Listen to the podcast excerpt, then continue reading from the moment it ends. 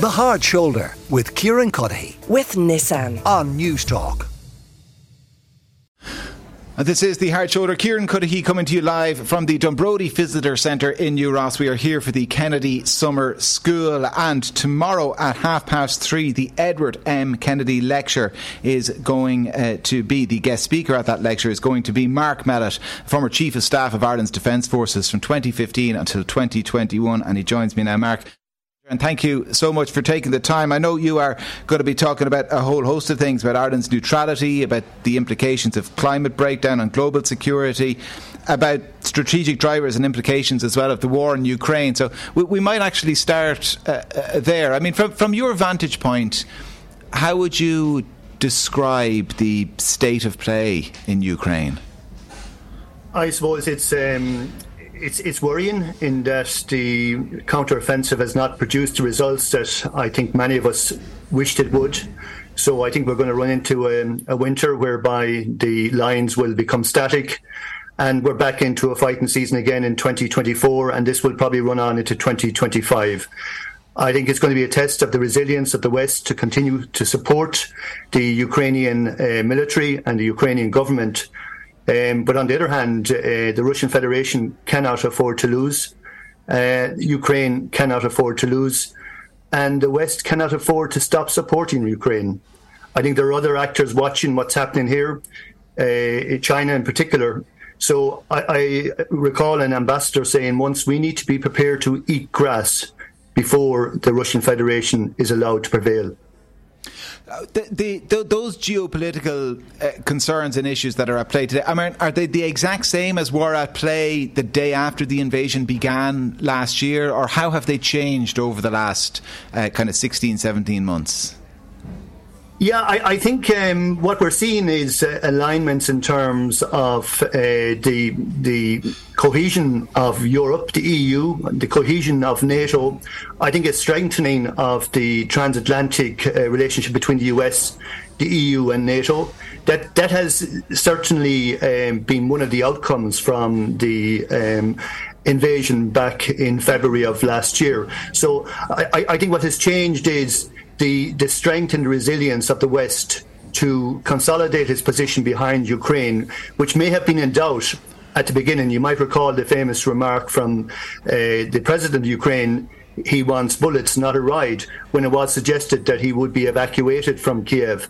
So the situation has certainly changed, I think, in, in the context of the um, resilience of the West. But one of the worries, however, is, and you probably have heard it before, the Brussels half life.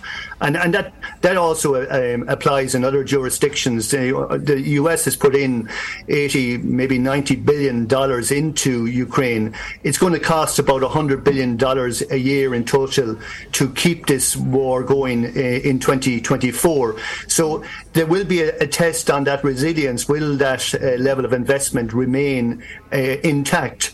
Or or will um, I suppose key political leaders begin asking questions or start seeing perhaps it coming into the debate in the US presidential elections where already there is a, a sense and a discussion with regards to should the US be supporting Ukraine mm. the way it is.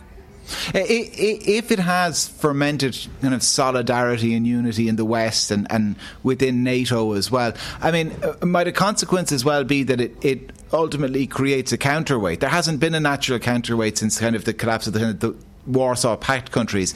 Might kind of the BRICS countries be that counterweight?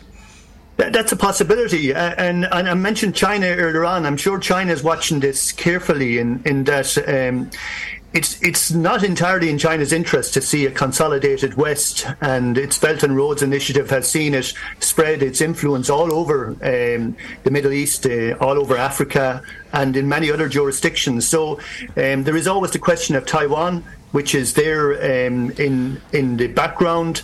So I think you know that that's an interesting uh, consideration in, in terms of the resilience of the West to see Ukraine through this, because uh, if it shows any uh, reluctance or hesitancy, it may well send a signal to China with regards to its ambitions with regards to Taiwan.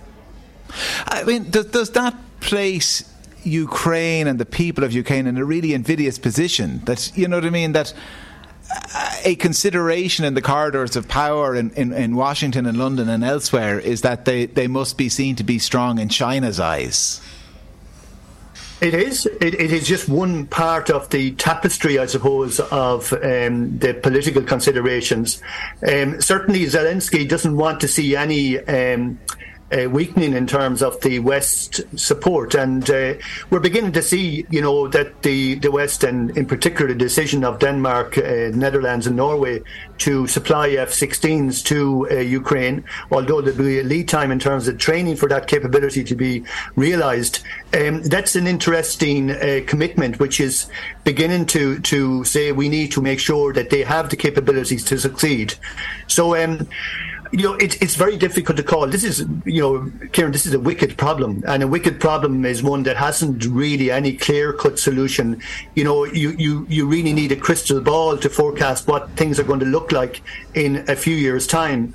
You know, you could perhaps see um, uh, I suppose, a, a, discussion coming at a point whereby there is some breakthrough in the counter offensive, where perhaps the, the lines would settle with um, the annexation of Crimea to the Russian Federation and something like that, and then perhaps an international force to um, oversee the rest of occupied territories. That's that's a that's a possibility, but we're some distance off that yet, given that neither side mm. is willing to talk about peace.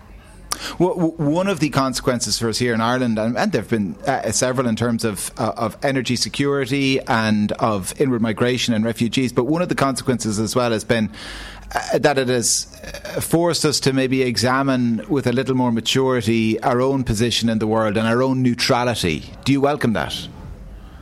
I, I, do actually, because um, I, I, think we have, um, to some degree, been living a lie in terms of our um, interpretation of neutrality. Um, back in 1999, and it's on the web, I was reading it earlier on. Garret FitzGerald wrote a very interesting article in the in the Times, I think it was, where he, he spoke about the myths of Irish neutrality, and the points he made were we weren't neutral in the Second World War, we weren't neutral in the context of our uh, support for NATO when it was uh, established, and we weren't neutral when it came to um, our I suppose, support for the EC, the European Community, subsequently the European Union, and, and what the uh, obligations would be when we actually um, saw those institutions in common security and defence policy evolve.